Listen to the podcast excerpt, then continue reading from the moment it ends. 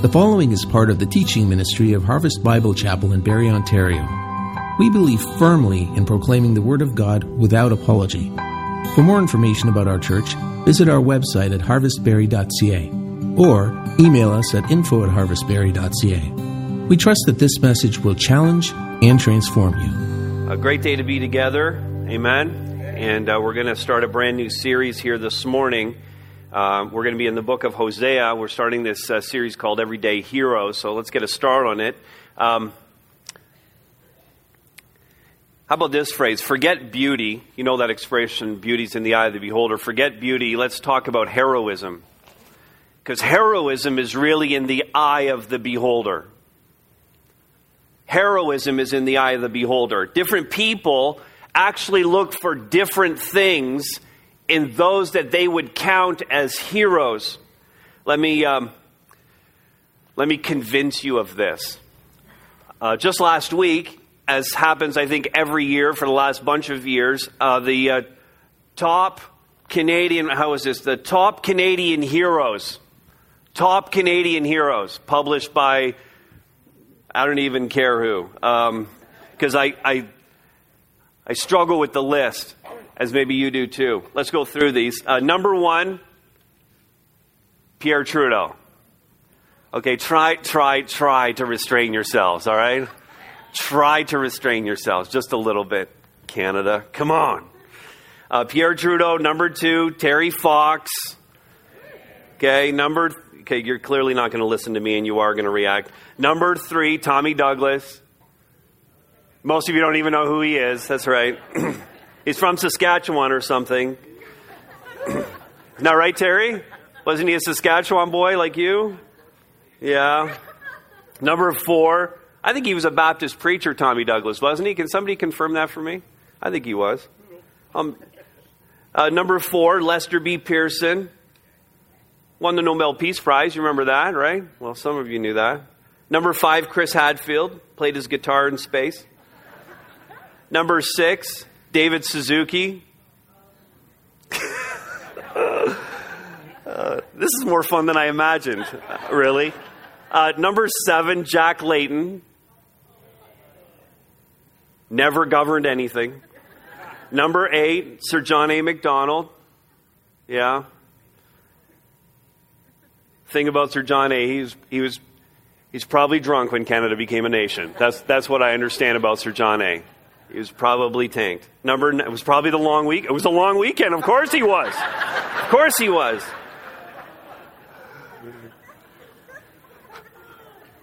Roger, should I just close in prayer right now?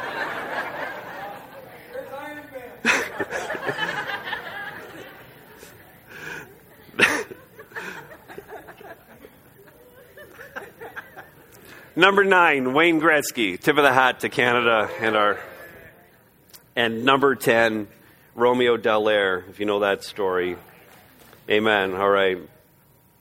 Um, I, I look at that list, and maybe one or maybe two of them would actually be on my list of heroes. Like, as I define heroism, because heroism is in the eye of the beholder for Christ followers as we kind of begin this series. I mean, I would really hope that for those of us who are in pursuit of Jesus Christ, that our greatest heroes, the people that we're looking up to the most, would be people that we would see, not just in the scriptures, but throughout history. We would have biblical history uh, heroes. We would have heroic uh, historical people that we look to, and maybe even some contemporaries, some people even in our own lives who we would just look at and seeing the manner in which they've lived their life and say, you know what, that's heroic. That's something that I really want to aspire to. I would hope that we would be looking at people who loved God and lived out their faith in a passionate way as the people that we would count as heroes. And I really find that most of the people on that top Canadians list, they may, they may be nice people. They may be passionate about the thing that they're passionate about. But I find that most of them don't make the cut for me because my values are so different. I can look at a man like, for example, you sneered at David Suzuki, and there's so much that I would disagree with him about. He's a passionate guy. but my values just don't line up to his values. And, and so I don't look at David Suzuki as being a hero. Your heroes will match your values. Your heroes will deliver on what you think is important. And so we're going to start this eight part series, begins today, um, examining some, what I'm going to call lesser lights in the, uh, in the scriptures, uh, in the Old Testament. Some lesser light biblical heroes, far, far from being larger than life.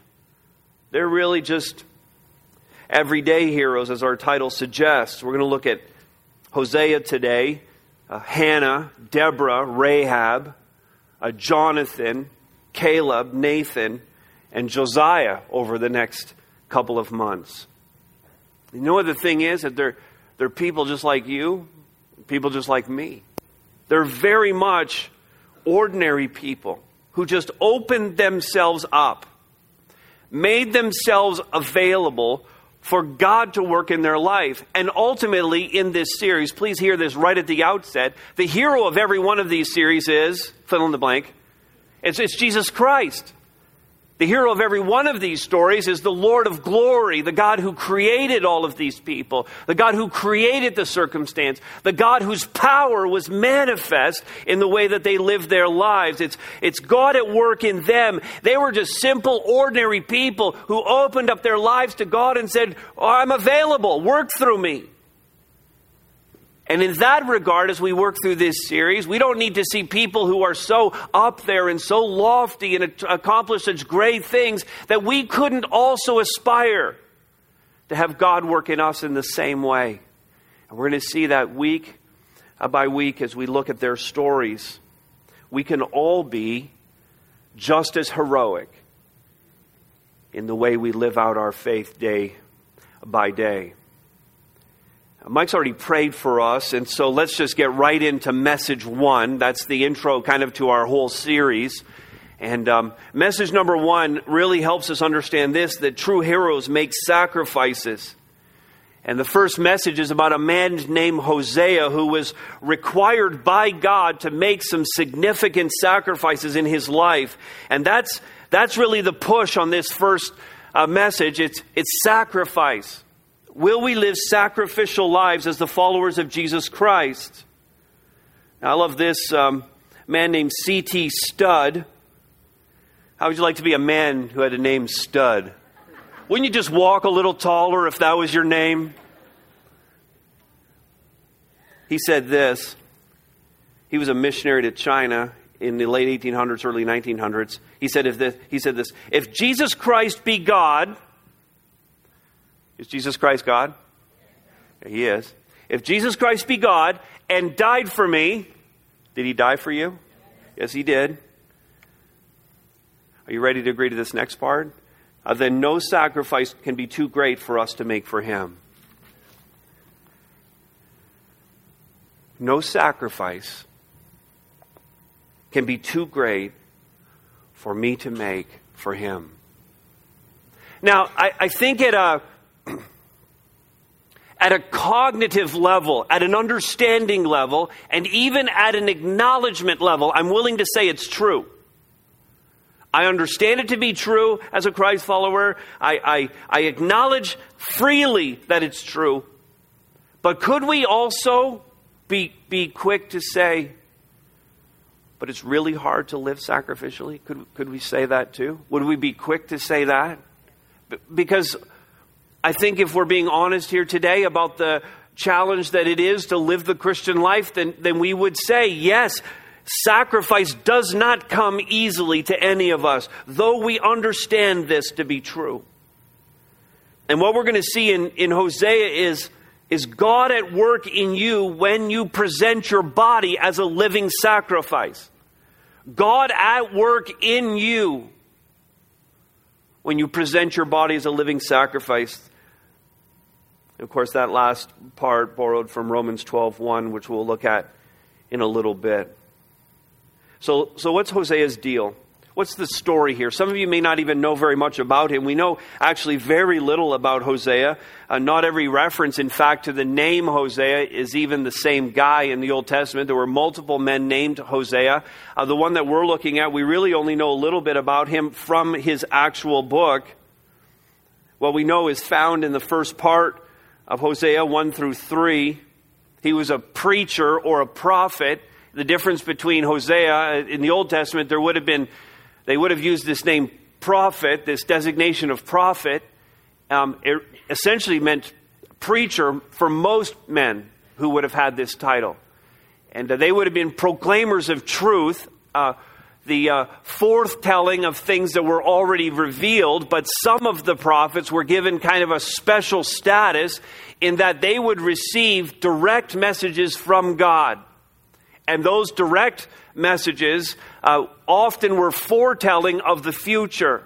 Uh, judgment is coming, God's going to redeem, uh, this is what's going to happen. You need to get ready for that and uh, prepare your hearts, prepare your lives for that. And that was what Hosea was called to. He was a preacher, prophet, but he was given a direct word from the Lord for the people that talked about uh, future things that they could not have known anything about. Uh, he was a prophet to the nation of Israel. If you know anything about the history, you'll recall that um, after Solomon's time, uh, the kingdom split. The kingdom of Israel split into two. Uh, the two southern tribes uh, remained faithful to the Lord. Jerusalem was their capital. Uh, they, uh, they, um, they just stayed faithful. Uh, they were called Judah, and the northern tribes retained the name Israel. At ten tribes, uh, they were unfaithful to the Lord in every way. Judah went through this thing with good kings and bad kings. Some were on track with the Lord, some were not. Uh Israel, the northern kingdom, at least was consistent in that every king was bad and led them towards greater and greater depths of sin. And so, into that, Hosea is called to preach to this northern kingdom, this unresponsive, rebellious, sinful people. He's called to be a preacher to that kingdom. They were particularly given to idolatry. And, and this, is, this is kind of how it played out. They still believed themselves to be good Jews. They still believed in the God that was called Yahweh, who was worshiped in Jerusalem. They still believed in that God. They still acknowledged him as their God. But then they would also play around over here with other small g gods, particularly the god Baal or Baal. And they would go after these other gods in a pursuit for some kind of satisfaction in their lives. And so it was like we acknowledge that we're believers, but we also like to worship these things over here. Now, that description right there, tell me, 21st century Canada a little bit? We're Christians. We believe in God, but then we go after all these other things to try and satisfy us and bring us some kind of joy and fulfillment in life. That's that's definitely today. Hosea was called to preach into all of that and call them out for it, not unlike preachers today. Uh, God called Hosea to something even a little bit more unique than just preaching. Uh, he actually wanted Hosea's life to be a parable of the severed relationship between Israel and God. He wanted Hosea's life and his marriage and his family to be a living illustration, to be a living sermon of what was going on in this relationship between God and his people. And so get this, a time to go to the text. I've been talking too much. Hosea 1 1 to 3. The word of the Lord came to Hosea the son of Beeri in the days of Uzziah, Jotham, Ahaz, Hezekiah, kings of Judah, in the day of Jeroboam, the son of Joash, king of Israel gives us our time stamp. It's about uh, the 8th century uh, before Christ. Verse 2 When the Lord spoke through Hosea, the Lord said to Hosea, I hope you're okay with the word whore because you're going to hear it three times in the next verse. Go and take to yourself a wife of whoredom and have children of whoredom, for the land commits great whoredom by forsaking the Lord. So he went and took Gomer, the daughter of Diblaim, and she conceived and bore him a son. This is an unusual request. The Lord is saying to a preacher, a man called by him, to go and take a wife who, now, whether she was already a, an immoral woman, this word whoredom or whore really can refer to a, a broad range of, of immorality. It's, it's not confined to prostitution, though we might confine it to that. It's, it's far broader than that. Whether or not this woman was already engaged in an immoral lifestyle when he married her, or whether she engaged in that later on, uh, the fact remains that uh, Hosea was set up by the Lord to have a really messed up, dysfunctional, a severed relationship with his wife. And all of this is a picture. Hosea was to marry this woman.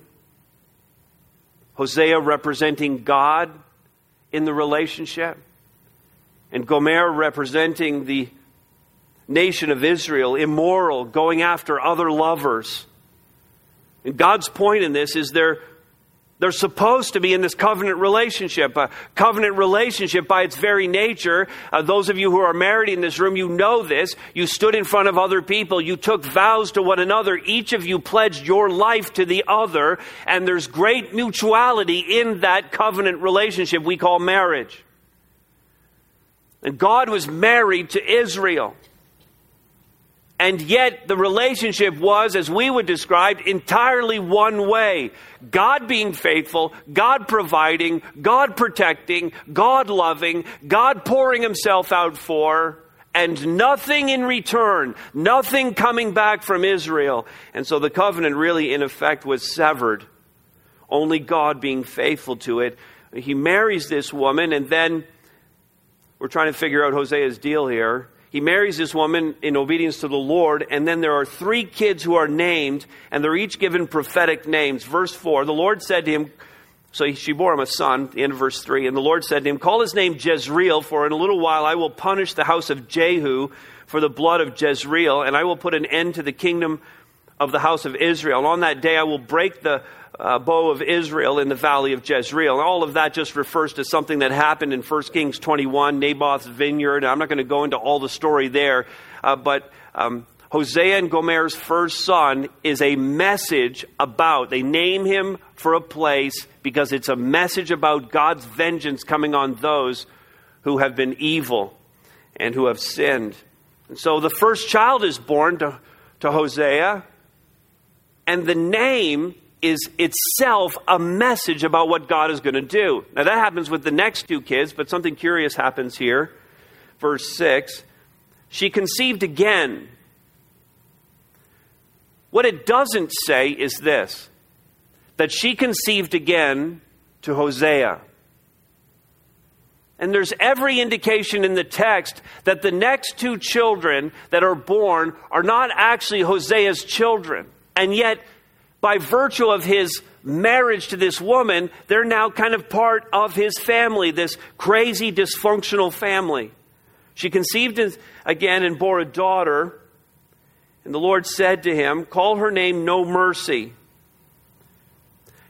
I've been to Africa. I've met women whose name is Mercy. That's a great name. No Mercy. You know, not so great for this little kid going to school. Imagine that. What's your name? No mercy. No mercy. You don't want to play with that kid on the playground, right?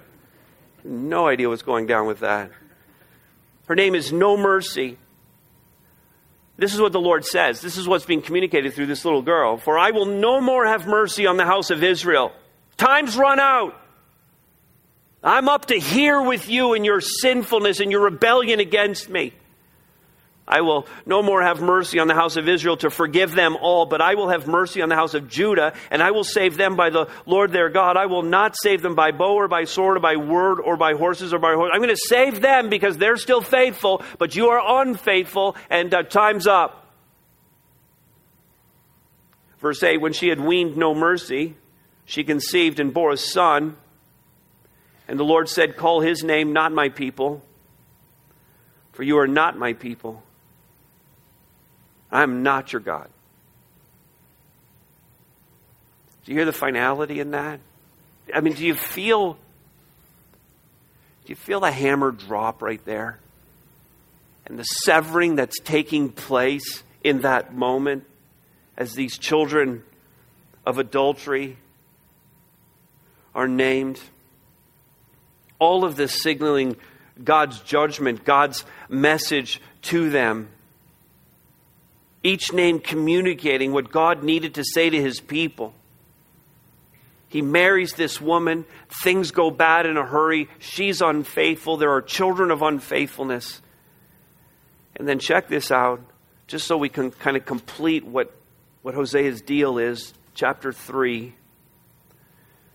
While the Lord said to me, Go again. He, he's, he's, he's gone. She's with another lover.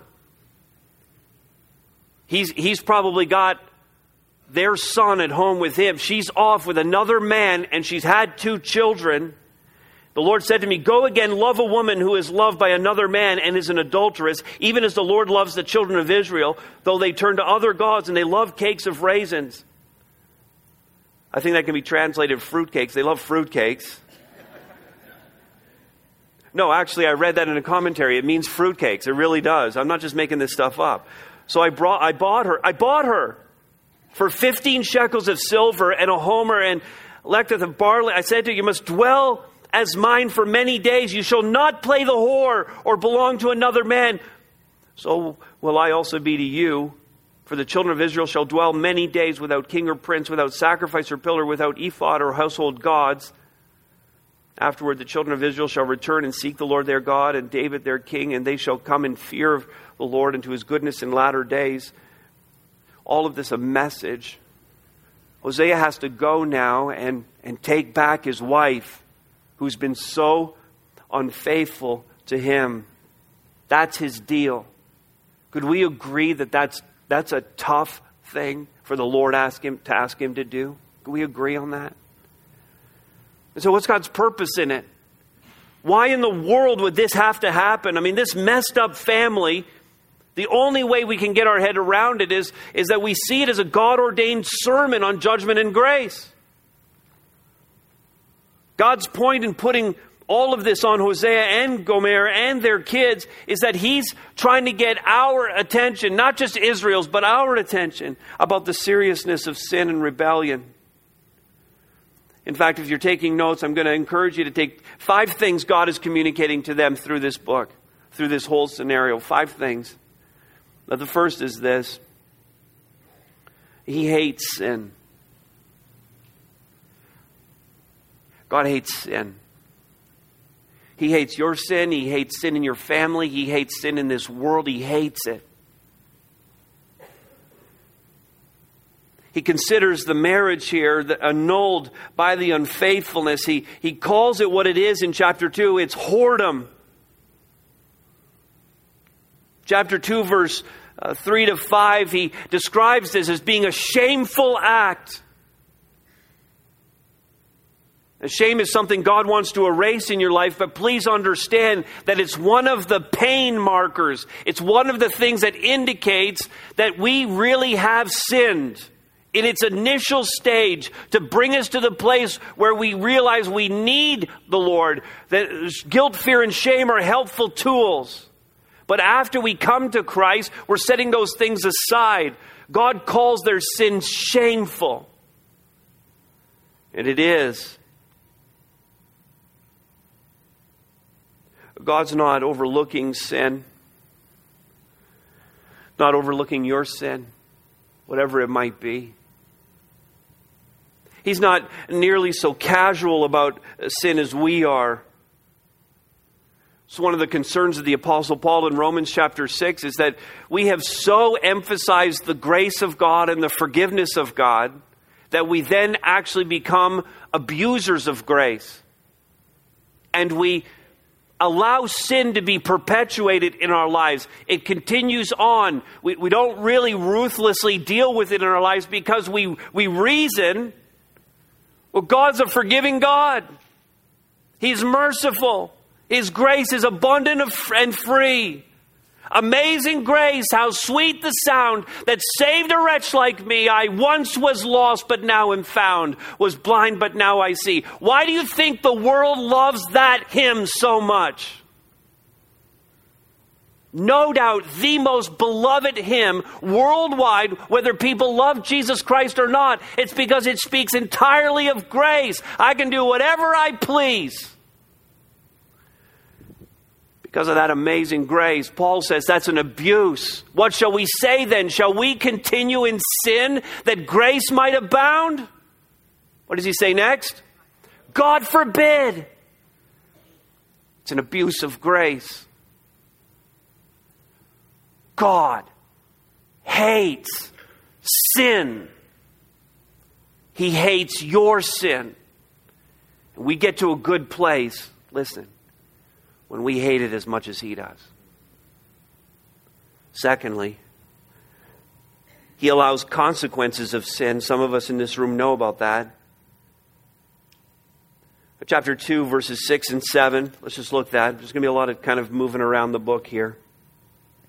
He says this in chapter 2, verse 6 Therefore, I will hedge her way uh, with thorns, and I will build a wall against her so that she cannot find her paths. She shall pursue her lovers, but not overtake them. She shall overtake them. She shall seek them, but not find them. Then she shall say, I will go and return to my first husband, for it was better for me than now. There's consequences. There's this dissatisfaction. There's this longing that can't be fulfilled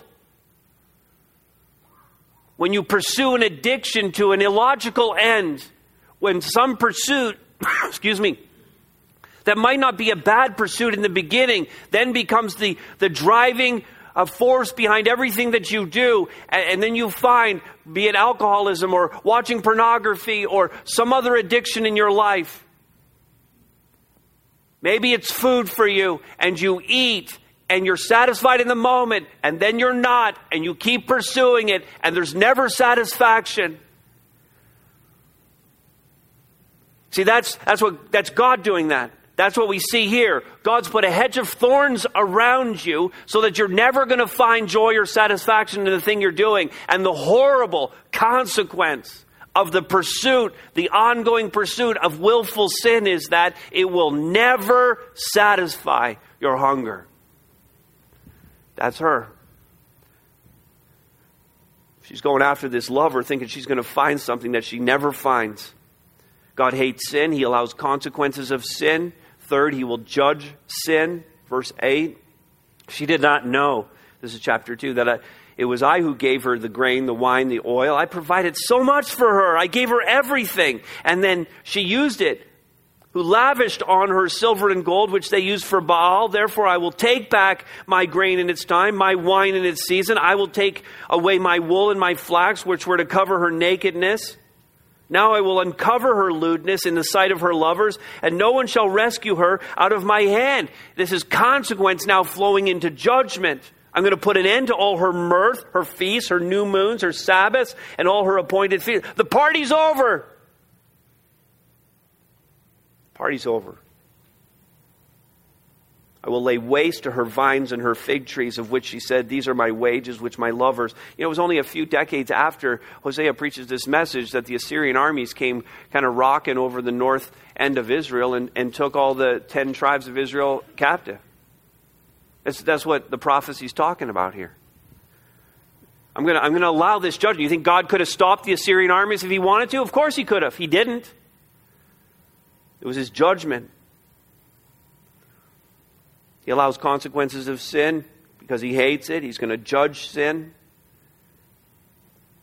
I love this. Are you ready for some good news? Just say good news, please. You want some good news? Okay. We love the good news. Number four, yet he still loves enough to save. Verse 14. Therefore, behold, I will allure her and bring her into the wilderness. This is part of the discipline. And speak tenderly to her. And there I will give her her vineyards and make the valley of Achor a door of hope. And there she shall answer as in the days of her youth, at the time when she came up out of the land of Egypt. That day declares the Lord, you will call me my husband, and no longer will you call me my Baal, for I will remove the names of the Baals from her mouth, and they shall be remembered by name no more. And I will make for them a covenant on that day with the beasts of the field, the birds of the heavens, the creeping things of the ground. I will abolish the bow, the sword, and war from the land, and I will make you lie down in safety. I will betroth you to me forever. I will betroth you to me in righteousness and in justice, in steadfast love and in mercy. I will betroth you to me in faithfulness, and you shall know the Lord. Thank you, Jesus. Amen. Amen. Thank you. Thank you, Lord. You're going to do this, that the covenant is going to be reestablished because of the powerful work that you're going to do. You're going to call me back to this love enough to save me.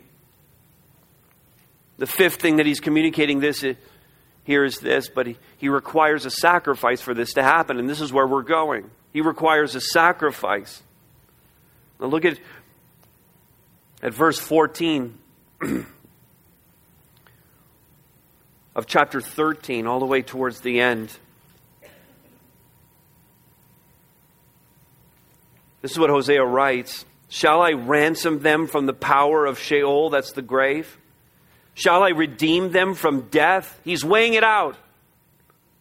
O death, where are your plagues? O grave, Sheol, where is your sting? Compassion is hidden from my eyes. This is a looking forward. Paul quotes this in his letter to the Corinthians, chapter 15. O death, where is your sting? O grave, where is your sting? It's removed the ransom paid. Shall I ransom them from the power of the grave? We know the price of the ransom. Uh, Hosea didn't have the full picture. He's just preaching into a situation that's going on right there in front of him. But Hosea not having the full picture, we have the full picture. We know how this all plays out through the giving of Jesus Christ. Bottom line is this you and I have to pay our own price for sins. We're, we're culpable before God. Some price has to be paid in order to bridge the gap between us and God. You owe that. You are holding the bill. The only way for you to be ransomed is to, is to pay that, and the reality is that you're not good enough because of your sin to ever pay it yourself. So the only price that can be paid is with your death, eternal separation from God. And only Jesus Christ, who's perfect and sinless and came and lived as a human being, giving his life as a sacrifice, that payment, if you will give the bill over to God, that payment in the blood of Jesus Christ will be sufficient for you. See, God's purpose for the Hosea message then and now is the same it's to communicate the amazing offer of the gospel of Jesus Christ, His perfect life in place of your sinful life. So, what do you need to hear? What do I need to hear? And maybe we are not identifying with the sacrifice that Hosea has to make because you're not in the place of being a believer, and actually, you would more readily identify with Gomer, the wife. You're more the person given to immorality, who's going after other gods and other things in this life to find satisfaction. You're in such rebellion against God, going your own way and doing your own thing, deep into the world's ways. That what you need to do right now is respond as Israel needed to respond, agreeing with God about the sin and turning to Him in faith receiving the love that he's offering. Hosea 10. I want you to see these verses. Hosea 10, verses 12 and 13. This is the message to the person who does not have a relationship with God, who's deep in their sin, who's identifying more with Hosea's wife than with Hosea and the sacrifice. You're the one caught in rebellion. Verse 12 says this of Hosea 10 sow for yourselves righteousness. Plant those seeds of righteousness. Then reap from that steadfast love. It's the love of God. Break up the fallow ground, the hard uncultivated ground, the hardness of your heart. Break that up. For it's time to seek the Lord that he may come and rain righteousness on you. Amen, right? Great deal. That I just need to come to him in faith and have him cleanse me of my sins and bring a new day to my life.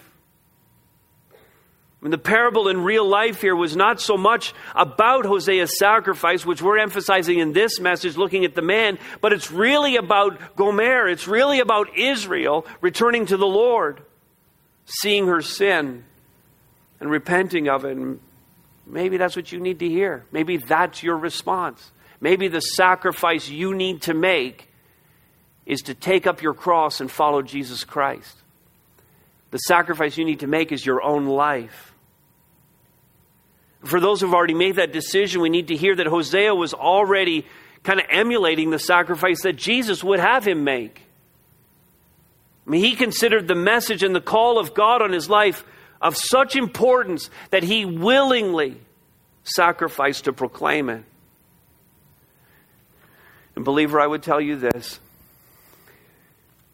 if the gospel isn't costing you something, then you're not doing the gospel right. If the gospel isn't costing you something, then you're simply not doing it right. Sacrifice is such a critical part of what it means to be a follower of Jesus Christ. It's such a basic. And Hosea helps us see some of that in, in his strong plea here. But also Paul, and I love this verse, Romans 12, 1 and 2, really just chapter 1, or verse 1, Romans 12, 1. The ESV says, I appeal to you. New American Standard says, I urge you, which is of a little more to the point. I urge you, therefore, brothers, by the mercies of God, with all that I have inside of me, I urge you to present your bodies as a living sacrifice, holy and acceptable to God, which is your spiritual worship. I mean, the very nature of the Christian life is sacrifice, that I would lose my life in order to gain it. This is, this is what Paul called an act of worship. When we talk about our lives being 24 7 as worshipers, that this is not just that we come together Sundays to worship, but we worship throughout the week. This is just corporate worship where we get to come and do it together. But is your life given as a sacrifice in that sense that my whole life is given up for Him? I mean, that was the problem in Israel. It was half hearted faith and religion. Chapter 6, verse 6 says, I desired steadfast uh, love and not sacrifice, which sounds kind of odd given this message. I desired steadfast love and not sacrifice. What he's talking about there, though, is the empty religious ritual of actually bringing sacrifices to the temple. You're, you're, you're bringing your goat, you're slaying your goat, you're laying your goat on the altar, you're doing the religious thing, you're going to the feasts and festivals, you're praying the right prayers by memory, but it's all empty religion. It doesn't mean anything. And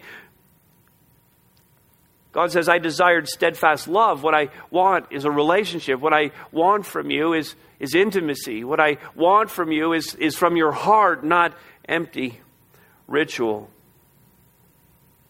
They had head knowledge of God, but nothing experiential or transformational. It wasn't changing them. And God wants all of you. Nothing held back. Complete surrender. Sacrifice. I mean, your entire body on the altar. That's the picture of sacrifice. There's an altar built. You're not just, you're not just putting part of yourself on the altar. It doesn't even make sense. I mean, this is you, your whole body on the altar as an offering to the Lord. That was Hosea. That's why he's so heroic to me. He gave up things many of us would struggle to give up. He gave, his, he, he gave up his right to choose his own wife.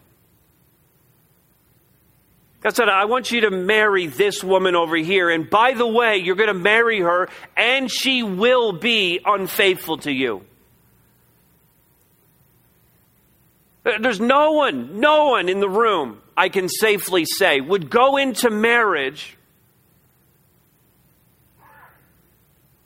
knowing that their spouse was going to be unfaithful to them.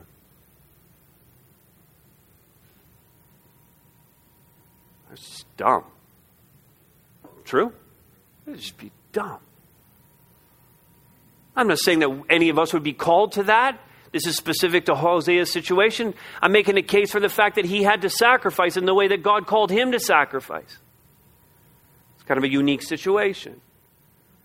He had to give up his right to marry, choose the woman he loved. His, he had to give up his reputation, his dignity, his standing in the community.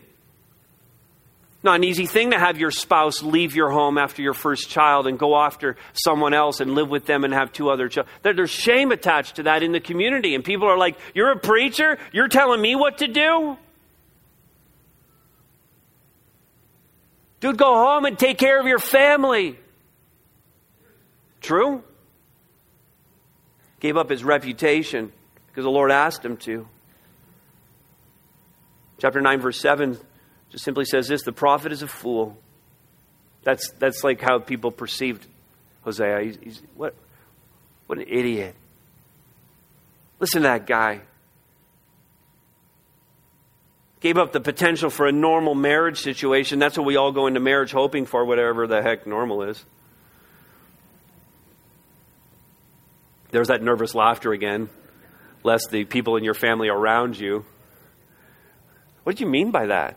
I don't know. You can talk about it at lunch. Are we normal? Gave up a potential for a great family situation, for peace, joy, love, for security in his marriage. He gave it all up. Instead, he faced the heartache of betrayal. Gave up financially, had invested so much. He gave up time for the relationship. Chapter 2, verse 8, you see how the Lord just provided, provided, provided for Israel, yet they, they just took it all and then used it for their own pursuits. He had to give her up to sin. One of the hardest thing and most sacrificial things that you would have to do in a marriage or in a home situation with your children is, is the tough love scenario. You heard of this before? Where someone's caught in sin, they're caught in addiction. You can't protect them, you shouldn't enable them. You got to give them over to it. You got to walk away from it. You got to change the locks on the door. You got to do something. You got to call an intervention. You got to you got to call it out. There's a, there's a cost to that. We all understand that. A potential severed relationship could last years or decades. Hosea sacrificed that. What do we need to hear? Are we as Christ followers willing to sacrifice for the mission that Jesus Christ has given us in this world? I mean, we're no less required to do what Hosea was doing. He is a preacher of the gospel of Jesus Christ. I mean, I have the title of preacher, pastor, teaching pastor here at, Harvest, but you're all, you're all preachers in your own way, in your own workplaces, in your own families, in your own neighborhoods. People are watching your life. They're seeing if the gospel is there anywhere, if they can see Jesus Christ at all.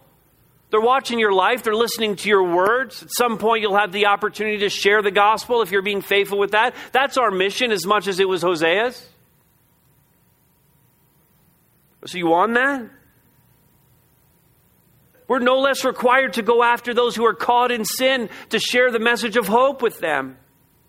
We're no less to let our lives be a living illustration of the gospel of Jesus Christ. Every act of our lives, an act of worship.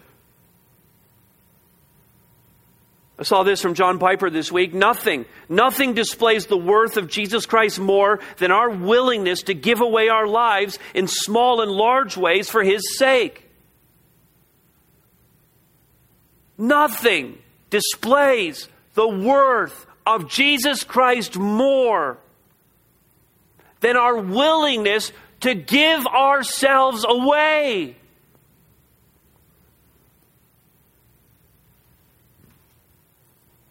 So, will we? I mean, he made the point in this article I was reading. Our lives, like, I mean, our lives, that's our most prized possession. It's our most prized possession. Of all the other things that we own, all that stuff comes and goes. But our life, our actual life, that's the most valuable thing that we own. So naturally, we zealously work to protect this. It's our greatest passion to make this better. Giving away what's most prized is most difficult. Would you agree? Giving my life away is the most difficult thing that we'll do. Yet, if we love Jesus Christ, we actually possess something that's of more value than our life Him. We possess Him, He possesses us. If we value Jesus more fully, we'd sacrifice for him more gladly. If we valued Jesus more fully, we'd sacrifice for him more gladly because nothing of this world would grip us like he does. And so, what's it going to be for you? What's the sacrifice that he's calling you to make? I can answer it for myself. You and the Lord, you can answer it for you. Is it as, is it as simple as, as money? Is that, is that something that, like, I just need to have it? I want it. I earned it. It's mine.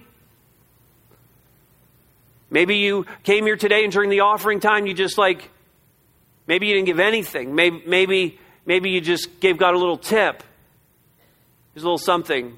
Just a little, you know, thanks, Lord. Maybe you're not on the every week thing. Maybe you're like a user pay Christianity type of person. You know, I only I only give when I come, like going to Wonderland. I mean, I don't give to Wonderland every week. I just pay when I go. But it's ain't Wonderland.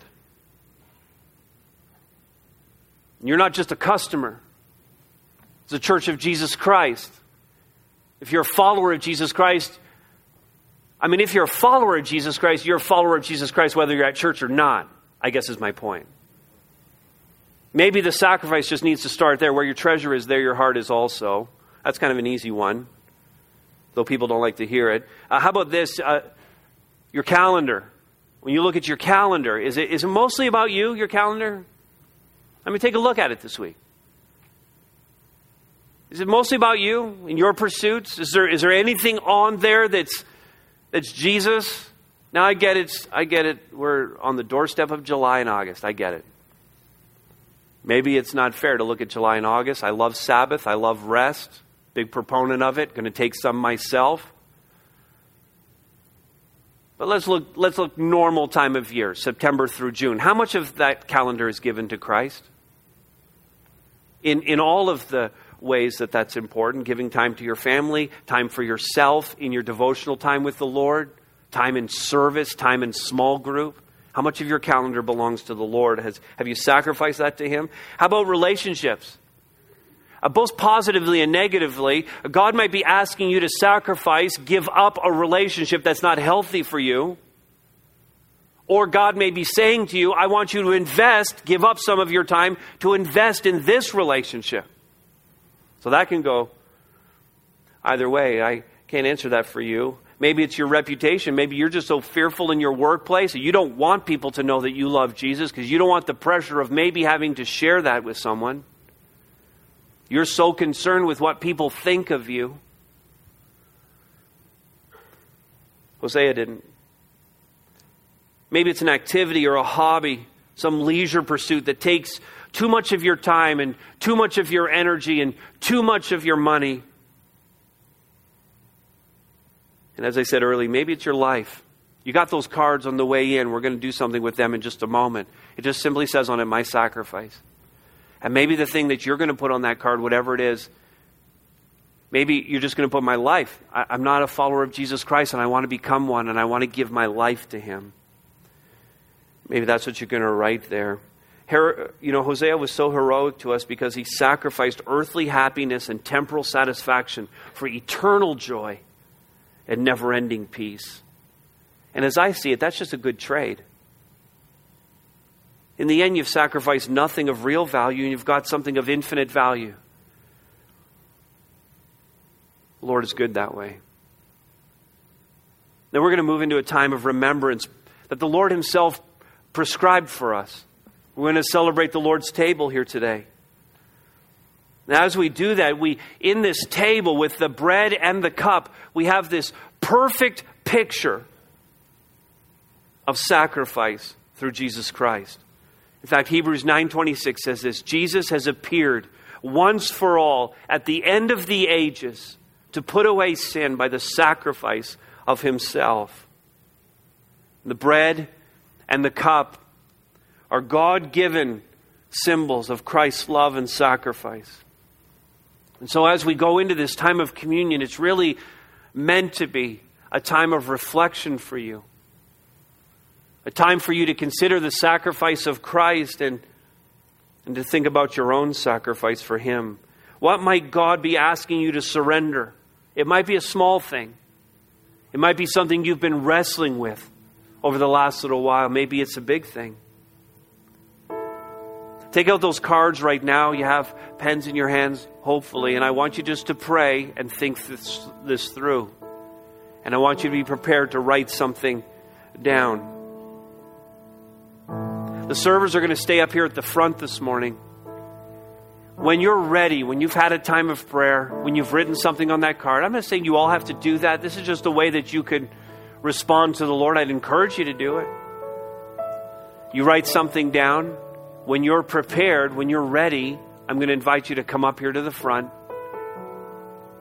and lay your card on the Lord's table, on these tables, before you go and receive the cups.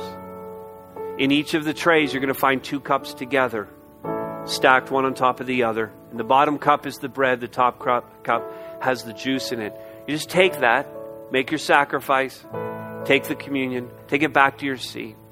Spend time in prayer and worship of the Lord. And when you're ready, when you're ready, you take the bread and the cup on your own. And then I'll come back up in a few moments and close off our time together. And so, team's just going to play over us. You listen, you worship, you pray. And then you come when you're ready. Father, bless now this time. Meet with us manifest your Holy Spirit in this room and in our lives. Press the Word of God deeply into our hearts. And bless this time of communion as we celebrate and remember the sacrifice of Jesus Christ for us. It's in His strong name that we pray. Amen. Thanks so much for listening. We always love hearing about the work God's doing in our listeners. If God's been doing a work in you, send us an email at info at harvestbarrie.ca. And remember, you are loved.